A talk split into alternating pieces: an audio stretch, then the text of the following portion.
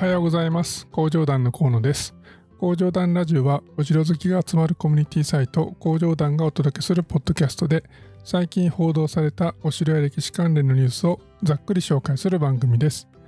2021年12月13日はふるさと納税3000万円で姫路城の城主にさっさなりまさのサラサラ声は69歳。伊賀上野城で地震の歴史を学ぶ企画展開催。といった話題でお届けします。えー、というわけで、えー、もうあと2週間ちょっとすれば今年も終わりという感じなんですけれども、まあ、僕はだいたい年末年始になんかまとまった時間が取れるので、まあ、工場団の開発をやったりですね、なんかデータを作ったりですね、ま、普段ちょっと、えー、やりにくいまあ、集中してやれるようなことをあの、まあ、やるようにしてるんですけれども、まあ、今年の年末年始は何をやろうかなと思って、まあ、ここ数日あれをやろうかこれをやろうかと考えてるところです。まあ、お城のデータもあの随分、まあ、まとめで登録できてないので、うん、そろそろちょっと100個ぐらいですね登録しようかなとか、えー、ちょっと開発したいまあ前から言ってるので言うと、例えばクイズとかですね、まあそういうのを開発したり、まああとコレクションも、チラシとか缶バッジとかにちょっと拡張したいなと思ってるので、まあ、そういうのをやろうかとかですね、まあ、ちょっといろいろあのまあ、あの年末年始やれないやつは来年やるっていう、まあ、ちょっと先送りになるけれども、まあ、来年やるっていう前提なんですけども、まあ、どれを優先してやろうかなっていうのを、まあ、考えてるところです。まあ、来年も工場団は、まあ、まだ来年の話するのちょっと早いですかね。あの、まあ、まあ、今年ももうちょっと頑張って、えー、まあ、来年もあの、まあ、便利で楽しいサイトにしていけるように、まあ、頑張っていこうかなと、えー、思っているところです。えー、じゃあまあ今週のニュースの方に移っていきたいと思います。えー、最初のニュースなんですけれども、これ朝日新聞に出た、えー、記事で、ふるさと納税3000万円で姫路城の主に体験を返礼品に追加ということで、えー、兵庫県姫路市は3日、世界遺産姫路城の城主体験を返礼品に加えたふるさと納税の募集を始めた。一般公開が終わる午後5時以降、えー、城主になれる甲冑姿の家来が城を守る実演を眺めたり学者の解説で城内を回ったり宿泊はホテルだが食事は江戸時代の城主の食事を現代風に再現する。市内へのお国入りには専用ヘリを予定。ただ、えー、上司になるには3000万円以上の寄付が必要。先着2人。えー、上司にふさわしい財力を持つ人はいるのかといったような感じの、えー、記事が出ててで姫路城あごめん姫路市のあのサイトも確認してみたら、まあ、確かに、えー、ふるさと納税プレミアム体験型返礼品ということであのリリースが、えー、出てましたね。まああの夕方5時以降になっちゃうので、まあ、昼間の姫路城をね、あの独占できるわけではないんですけれども、まあ、かがり火的な、かがり火は炊けないにしても、なんかそういうあの演出、なんか LED ライトとかで演出してくれたりするんですかね。まあ、あと、お国入りに専用ヘリを、まあ、なんか用意してくれるみたいな話なんですけど、まあ、3000万円払えばね、それぐらい、まあ、やってくれても、まあ、不思議じゃないとは思うんですが多分これえっととりあえず姫路までは新幹線とかで来てもらってで割と近くのあの、まあ、空港というかそのヘリポートから、うん、飛ぶんじゃないかなっていう気はします。東京から多分ヘリで姫路までっていう話ではないとは思うので、まあ、その辺はちょっとあの詳細は分かんないですけど、えー、まあ僕に3000万円寄付するお金があれば、いやでもまあね、あの今、えー、何十億と払って、あの前澤さんみたいに宇宙にあの 言ってる人もいるので、もうそれに比べれば全然安いんですけど、あの、ね、まあ、どんな人がこれを、えー、寄付されるのか、ちょっと、あの、興味はありますよね。ちなみになんですけれども、えー、二条城とかでも、あのまあ、ちょっとした貸し切りが、まあ、できる、この一口あ1日上手みたいなのがあってですね。で、そっちはね、100万円で、えー、なれます。で、100万円寄付すると、えーおえーと、二の丸御殿の、あのまあ、大政奉還の人形が並んでる部屋がありますよね。あれ大広間の、まあ、一の間と二の間なんですけれども、あの将軍の人形が座ってるのが、まあ、要は上座ですね。あれが一の間なんですけど、あそこになんか座れるそうです。で、なんか記念写真も撮ってもらえるみたいなのが100万円の特典で、えー、あるので、まあ、どっちかっていうとその方がまだ、あのー、まあ、現実味があるというか可能性は、えー、あるかもしれないですね。まあそうですね。うん。なんか動画撮っていいんだったら、あの工場団テレビのなんか取材も兼ねて、うん、何年か後に頑張って100万円用意してもいいかもしれないですけど、その辺は多分、あの、普通のルール通り、二の丸御殿の中は、えー、撮影禁止とかだったら、ちょっとあんまり、あの、なんか、コスパが悪いなって感じがしますよね。まあ、こういう感じのその、まあ、体験というかね、上昇になれますみたいな、あの、ふるさと納税の返礼品は僕はすごくいいと思うんです。えっ、ー、と、変になんか牛肉を送ったりお米を送ったりみたいな、あの、通販サイトみたいにね、なんか成り下がってる感じのふるさと納税よりかは、こういうその、まあ、そこにある、えー、まあ、歴史的な施設とかをうまく使って、でもちろんね、その、えーまあ、人が動いたり、まあね、ヘリを飛ばしたりとか、あのまあ、いろんな、えー、ことをやるんですけれども、なんかその、そこでしか味わえない体験を、えーまあ、提供するっていうこと。で、これってあの来てもらうっていうことともセットになりますよね。だから単純になんか物を、えー、送りますっていうのだと、本当に、あの、ちょっとなんかね、えー、税金対策にもなって、で、お肉もちょっと安く買えるみたいな、まあ、そういう話ではなくて、姫路に行くとか、えー、京都に行くとか、そういうことが、えー、むしろ、まあ、主になってるというか、あのその、うん、なんか、ついでに、まあ、ちょっと、えー、節税にもなるぐらいの、あの、主従関係としては、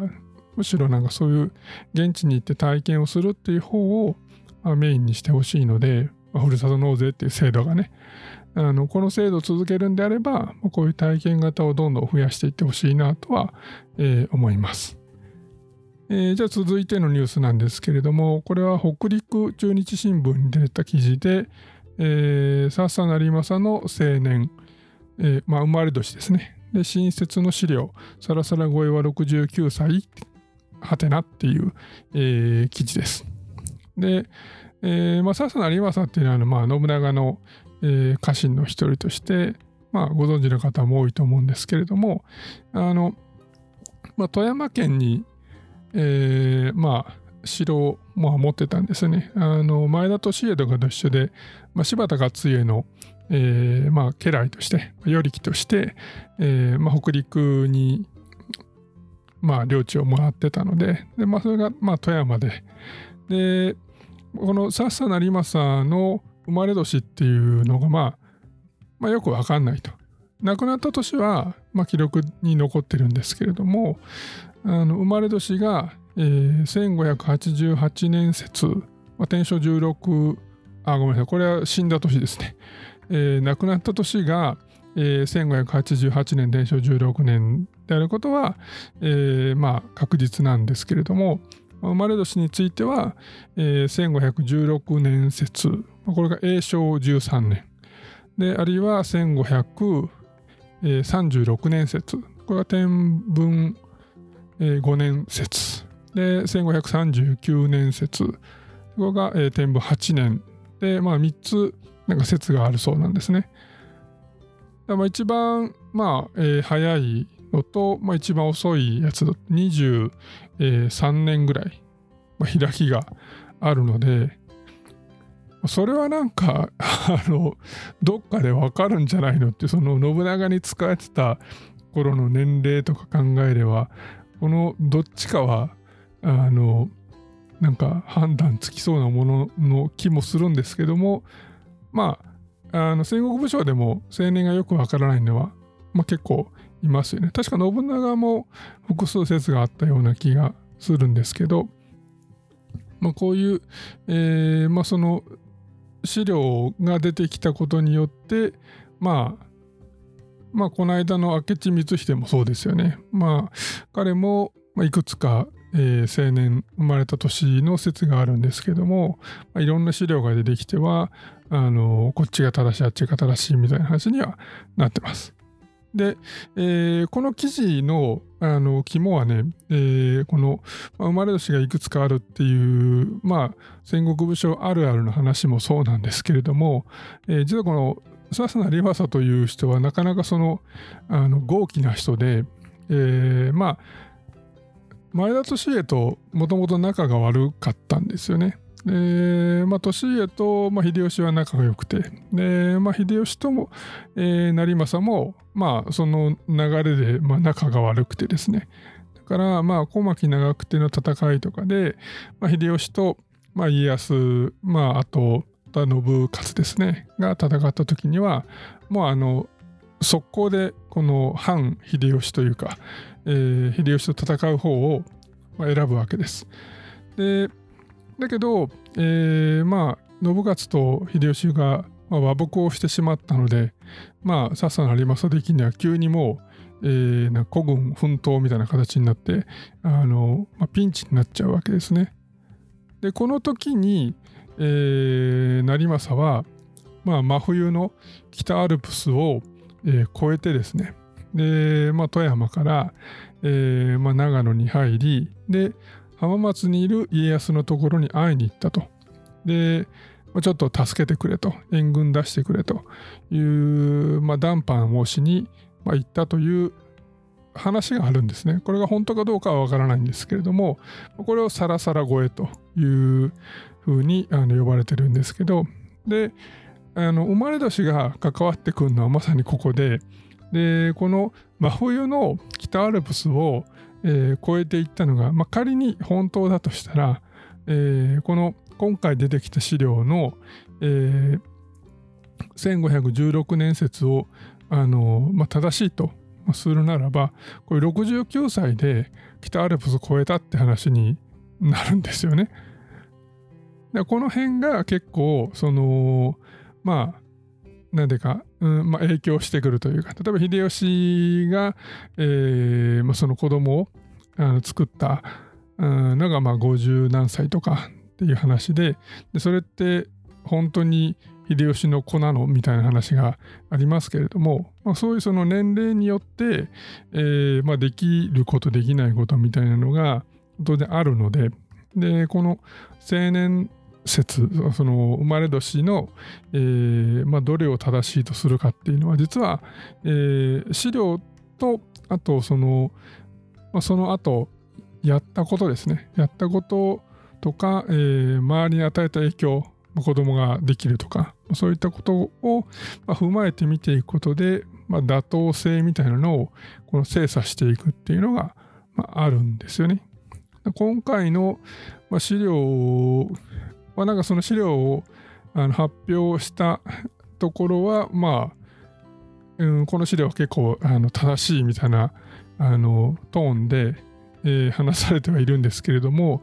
うん、まあ僕はなんか69歳でサラサラ声ができたとは思えないので、だからもし仮にこの青年生まれ年が正しいんだったら、サラサラ声は、サラサラ声は多分なかったっていう話で、まあ、にしないと、ちょっと整合性が取れないかなっていう、気はしますね。この辺もまた出てくる資料とかで、まあ、どんどんね、その明らかになっていくとは思うんですけれども、ちょっと、あの、面白い、え、話としてこの、まあ、成政のサラサラ声っていうのは、えー、覚えておくといいと思います。あまあ、実際、えっと、そのサラサラ声の、あのー、結末としては、まあ、家康に、まあ、直談判しに行ったんだけど、まあ、家康はあの、まあ、その成政のヘルプを、えー、まあ、拒否してですね。で、まあ、結果成政はまあ秀吉に降伏するということに、まあ、なるわけなんですけど、まあ、そういうそのあの、まあ、本能寺の変の後ですね、えー、数年にわたって起きていくこの旧織田家臣団のこのなんかまあバトルロイヤルみたいなのは、まあ、こうやってその一人ずつあの、まあ、排除されていって、まあ、秀吉が権力者になっていくというその一連の流れの中で起きたことというふうに覚えておくといいと思います。はい。じゃあ、えー、3つ目のニュースです。えー、これ読売新聞に出た記事、まあ、地地域版ですね、地方版ですね。えー、伊賀と地震歴史学ぶ上野城で企画展江戸中期から幕末資料30点という、まあ、記事で伊賀上野城の中で、えー、企画展、えー、伊賀上野城と地震災害っていうのが、まあ、今開催中ですと。で江戸中期から、えー、幕末に伊賀地域を襲った、えー、宝永安政伊賀安政東海の3つの地震が城や城下町に与えた被害について約30点の資料をもとに解説っていうふうに、えー、書いてます。これね、なんか、あのもちろん、この伊賀の歴史が、まあ、ここのあの企画展では紹介されてるんですけれども、今でもね、まあ現、最近もあのいろんなところで地震が、まあ、起きてて、まあ、日本はもともと地震大国と言われてるわけでなんですけれども、あの、まあ、本当にずっと起きてるんですよね。で、まあ、えー、先週の話でにつなげると、まあ、えー、伏見城の、一番最初の伏見城が、えー、倒壊したのも、まあ、あれも慶長伏見地震という、えー、まあ、近畿地方を襲った非常に大きな地震が影響してますし、で、えー、と確か大阪の陣えー、は大阪冬の陣で、えー、大阪の夏の陣と、まあ、2回あるわけなんですけども、まあ、最初の大阪冬の陣で、えー、まあなんで、えーとまあ、圧倒的に、あのまあ、有利な状況にあった、まあ、徳川型というまあ徳川型という表現がいるから前は、えーまあ、反豊臣型というか、江戸幕府側の勢力ですね。でこういう攻撃していた徳川、ま、家康秀忠率いる、え、軍勢がなぜ、えー、撤退したのかという、まあ、一つの理由、まあ、一つの説として、えー、この時もやっぱり日本中でなんか、えー、地震が起きていてでその国元のあの状況を確認するために、まあ、一旦撤退したっていう説が、あ、って。でこれはなんか、えー、漫画でわかる真田丸っていう工場団であの増田先生に書いてもらった、えー、漫画でも紹介してもらったんですけどもこういうなんかその日本中にまあ結構いろんなところで地震は起きていてでその、影響っていうのは、まあ、歴史の中にもあの、まあ、かなり大きな影響を与えているので、まあ、こういうその、まあ、地震に限らずですけども、こんな自然災害のあのなんか記録とか歴史をね学べるような機会っていうのを、まあ、いろんな地域でやってもらえると面白面白い、まあ、勉強になるなという意味での面白いなというふうには、えー、思います。まあ、こういうのは、えー、っと、確か磯田先生がなんか災害で、えー、見るなんか日本史みたいなそういう感じのテーマの本を、えー、出されたと思うんですけども、まあ、あの辺もあの、まあ、買ったまま読んでない本の 一冊なんですけども多分多分なんかそういうことが書いてあるんじゃないのかなという気はします。読んでないので、えー、わかんないんですけどはい。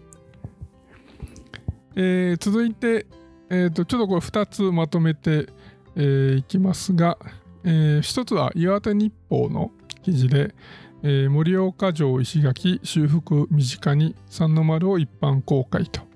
えー、盛岡市は4日、えー、同市内同同市内丸っていうのかな？同市内丸の国史跡盛岡城跡で進めている三の丸石垣の修復工事修復工事を初めて一般公開した、えー、市民は約300年ぶりの修復現場を間近で見て、えー、城下町の所長に理解を深めた。でもう一つが NHK の、えー、ニュースで信玄ゆかりの長沼城跡で発掘状況の現地説明会で、えー、こちらは戦国武将武田信玄が、えー、かつて軍事拠点としおととしの台風19号の復旧拠点の整備が、えー、予定されている長野市長沼地区の、えー、城跡で発掘状況に関する現地説明会が開かれましたということなんですけどもまああのコロナが落ち着いてきたっていうことも、あ、ってか、えーまあ、いろんなところで、まあ、現説明会がまたなんかあの開催されるようになってきてますよね。これは本当にいいことだなと思ってるんですけども、ね、その先週 紹介したあの伏見城のやつはなんでしてくんなかったのかっていうその京都市は やってくんないのかっていうところはあるんですけどもまあ、うん、多分人がいっぱい来ちゃうとか、まあ、そういうことも多分懸念されてのことだと思うので、まあ、こういう盛岡だったり、まあ、あと、まあ、長野だったりだったら、まあ、そこまで来ないんじゃないかっていうのも、まあ、あってなのかあるいはまあ事前にあの抽選をしてたのかちょっと記事には書いてなかったんで分かんないんですけども、まあ、人数制限した上で、まあ、やってんのかなっていう感じですね。で、えっ、ー、と、まあ、盛岡城の方はね、石垣の修復工事現場をあの見せたっていう話なんですけど、えー、もう一個の長野の方は、なんかその台風の、えー、この復旧拠点を、まあ、作るために、え、工事をしてたら、なんかお城の意向がまあ、出てきたということなんで、まあ、ちょうどあの先週紹介した伏見城のケースと、まあ、似てますよね。まあそのちょっと前だとなんか犬山城にも、えー、なんか、まあ、遺構が見つかったりとかしてましたけれどもやっぱりなんか工事してる時にあの遺構が出てくるっていうのは、まあ、あちこちで普通にあることなので、まあ、そういう時にあのまあ1日でもね、あの、まああるいは、えー、まあ10人でも20人でも、まあ、こうやって、まあすごく小規模でもいいので、えー、現地説明会を開催してくれて、で、まあその様子を写真や動画で公開してくれると、いいなと。まあ、どうせ埋め戻したり、どうせ、えー、ま、まあ、破壊しちゃうことがどれぐらいあるのかわかんないですけど、えー、この長野市のやつなんかは、この施設を作るっていう話なので、もしかしたら、えー、まあ、出てきたものの、その、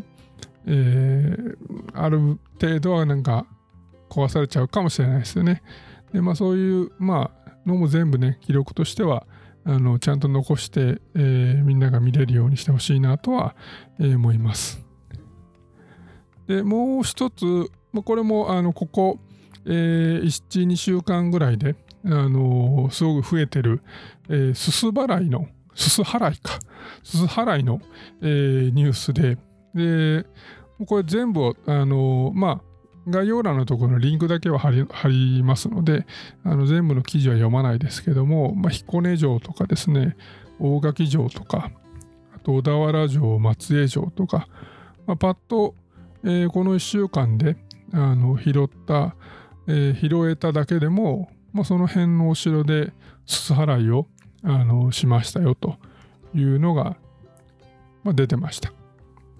まあ、こういうのはね、あの本当に、えー、もう毎年の恒例行事として、まあ、いろんなお城で、まあ、やられてますけれども、そのうちこういうのこそ、あの冒頭のね、その体験型のイベントじゃないですけれども、こういうすす払いに参加させてもらえる権利みたいなものも、あの、ふるさと納税の特典みたいな感じで、ま、やってもらえると、なんか、ちょうどいい感じにその労働力もあの確保できるしあのみんながハッピーになれるんじゃないのかなっていう、えー、気はしますけどね。この辺は多分ね、あの全然やれる、やりたいって言ってる思ってる人は多いと思うので、あの、まあ、うまくなんかね、やってくれるといいなとは思います。はい。で、えー、で最後なんですけれども、これはニュースというよりも、あの、また、えー、面白いコラムを見つけたので、まあ、その紹介です。で、これは長崎新聞のホームページに出たコラムで、華やかな郷土料理大村寿司には愛が詰まっていましたというタイトルの記事なんですが、えー、まあ、大村寿司っていうのは、あの、長崎県大村市にある、まあ、郷土料理で、で、えー、大村城とは言わなくて、串間城ですね。えー、まあ、別名大村城なんですけども、まあ、大村市が、まあ、代々城主を務めた、まあえー、いわゆる居城と言われる、えー、お城なんですが、でここの、えー、に、まあ、代々伝わっている、まあ、その郷土料理が大村寿司ですというで、まあ、今でもなんか食べれますっていうあの大村寿司を提供されてる、えーまあ、お店の紹介が書いてあって、で、まあ、1人前はなんか800円ぐらいであの食べれる、まあ、なんかちらし寿司みたいな、えー、ちらし寿司を押し寿司にしたみたいな感じのあの料理なんですが、でこの、えーまあ、いつ生まれたかっていうと、なんか500年ぐらい前に、えーまあ、できた。まあ、生まれ、誕生したんじゃないかというふうに言われてて、で、まあ、ちょっとウィキペディアとかをちょっと、えー、見た感じだと、もっと前で、えー、まあ、あくまでも説なんですけれども、あの、まあ、伝承によれば、えー、これはもう室町時代の中期、えー、1474年、文明6年。だからまだ、これもう、えー、応仁の乱とかなんかその辺のあの時代ですよね。でこの時に、まあ、島原半島の領主だった、えー、有馬高純っていう人が、えー、大村領に、えー、侵攻をしてきたと攻め込んできましたと。でこの当時大村を支配していたのは、えーまあ、大村氏の当主である、えー、大村住これという人ででだけどまあ負けてですねで、えー、松良郡加唐島っていうまあ、玄界灘にある、まあ、今でもある島なんですけども、まあ、そこに逃げたと。で、えー、後に、この大村住これという人は、えー、まあ、小児師とかですね、まあ、その他の、えー、まあ、人たちの、あの助けを得て、で、えー、もう一回、その、まあ、領地を取り戻したというので、えー、1480年に、えー、まあ、大村に帰ってきたと。で、この時に、まあなんか領民が、えー、この大村住これの、えー、復帰をお祝いして、え、作ったのが始まりだそうです。っていうような歴史を持った、まあ、郷土料理なので、まあ、これはなかなかあのまあいい話だなと、まあ、500年以上ねこのずっと、ま、伝わって今でも食べれるっていうのはすごくいいなと思ってちょっと紹介したんですけどもちなみに加唐島っていうのは、えー、加唐島っていうの方が正しいのかな？加唐島っていうのは、えー、呼子から、まあ、ちょっと北に向かって船で20分ぐらいで、まあ、今でも定期便はあるみたいなんですけども、まあ、そういうところに、えー、まあ逃げてたらしいですね。この九州のこの島原半島とかの、あの、なんでか、まあ、勢力争いみたいなのも、まあ、結構、あの、まあ、ドラマというかですね、まあ、激動が、まあ、あって、この有馬市の、まあ、歴史も、まあ、それこそ、えっ、ー、と、このラジオでは紹介してないのかな？なんかその、あの、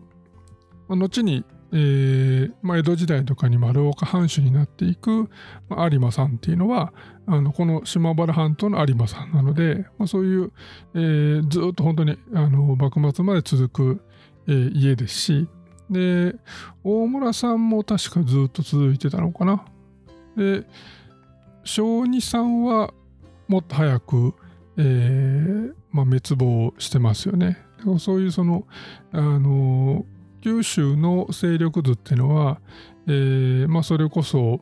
えー、まあ一番ね有名なのは島津ですけれどもまあ島津と戦ってた龍造寺とかですねまあいろんなあの勢力がまあこの数百年の間に、えー、結構、えー、このなんだか乗車必須じゃないですけどもあの勢力図がガラッと入れ替わっていくので、まあ、そういうのも、うん、なんか一度ねあのこう、まあ、整理するようなコンテンツを作ってみたいなとは、えー、前から思ってたんですけど、まあ、九州のあの戦国武将とか戦国大名っていうのはねあのまあ信長とか秀吉とかとの絡みがほとんどないのであんまり、まあ、知名度的にはあの低く低いというか、まあ、まあ、いわゆるまマイナーなあの存在にはなっちゃってるんですけれども、実際には、ま、かなり、ま、いろんな、え、武将とかいろんな大名がこう、うん、バチバチに戦ってるので、ま、こういうところをうまくあのうまくというか、まあ、ちゃんと、えー、紹介するだけですごく面白いと僕は思うのでそういうのは今後ね工場団としてもまあ、現地とうまく連携しながらやっていきたいなと、え、思っています。えー、という感じで、えー、今日は終わろうと思ってます。えっ、ー、と、今日は日曜日の夜なんですけれども、あの、実は、えー、もうすっかり収録のことを忘れてですね、えー、今週の金曜日にまた榎本先生が来てくれて、で、工場団テレビで1本、あの、ちょっと長めのやつを撮ろうと思ってるんですけど、まあ、そのための、えー、予習で本を2冊読まなきゃいけないんですね。で、1冊はなんとか、えー、昨日読み終えて、今日から、あ今日っていうのは日曜日ですね。今日から、まあ、2冊目を読んでて、まだ読み終えてないんですけれども、あのまあ、そっちのことばっかり考えてたら、えー、ラジオの収録のことをすっかり忘れてて、で、さっき、えー、思い出して慌てて、えー、撮ってます。なので、えー、この後ちょちょっと編集をしてまた、えーまあ、月曜日の朝にあの皆さんに、えー、聞いてもらえるように、まあ、編集と、まあ、公開を、えー、進めるわけですけれどもまあまあなんていうんですかねその別に、えー、なんか、えー、休むなら休むというか、まあ、スキップするならスキップするでも別に、まあ、誰が困るってわけでもないんですけれども、なんか、あの、自分で言うのもなんなんですけれども、あの、まあ、真面目というか、一回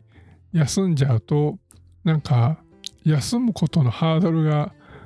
一気に下がりそうで、あの、そこからはもう、えー、もうなかなか構毎週やるっていうのが大変になるんじゃないのかなっていう気も、まあ、してるんですよね。なんで、あのまあ、ちょっと夜も遅い時間にはなってるんですけども、まあ、ちょっと、えー、頑張って収録しようというのでマイクを、えー、手にしたわけです。まあ一応ニュースの、えー、ネタ拾いだけはもう毎日なんか思いついたらメモするようにしてるので、あの収録にあたっての準備は別にそんな大したこともないですし、で、まあ、喋るのも、まあ、えー、大体30分ちょっとですかね、えー、喋って、で、まあ、それを、まあ、30分ちょっとかけて、まあ、編集して、えー、まあ、あとは、あの、BGM つけて、え、アップするだけなんで、まあ、そんなにあの時間がめちゃくちゃかかるわけじゃないんですけれども、まあ、こういうのをね、あの続けていくっていうのも、なんかおいおい、えー、今、今、一人で喋ってるんですけども、まあ、おいおい、まあ、いろんな人とコラボしていくことを考えても、なんか、えー、まあ、いい、この積み重ねになるんじゃないのかなと思っているので、まあ、えー、まあ、聞いてる皆さんもですね、まあ、できるだけ、えー、毎週、あのまあ、聞いていただければなと、えー、思います。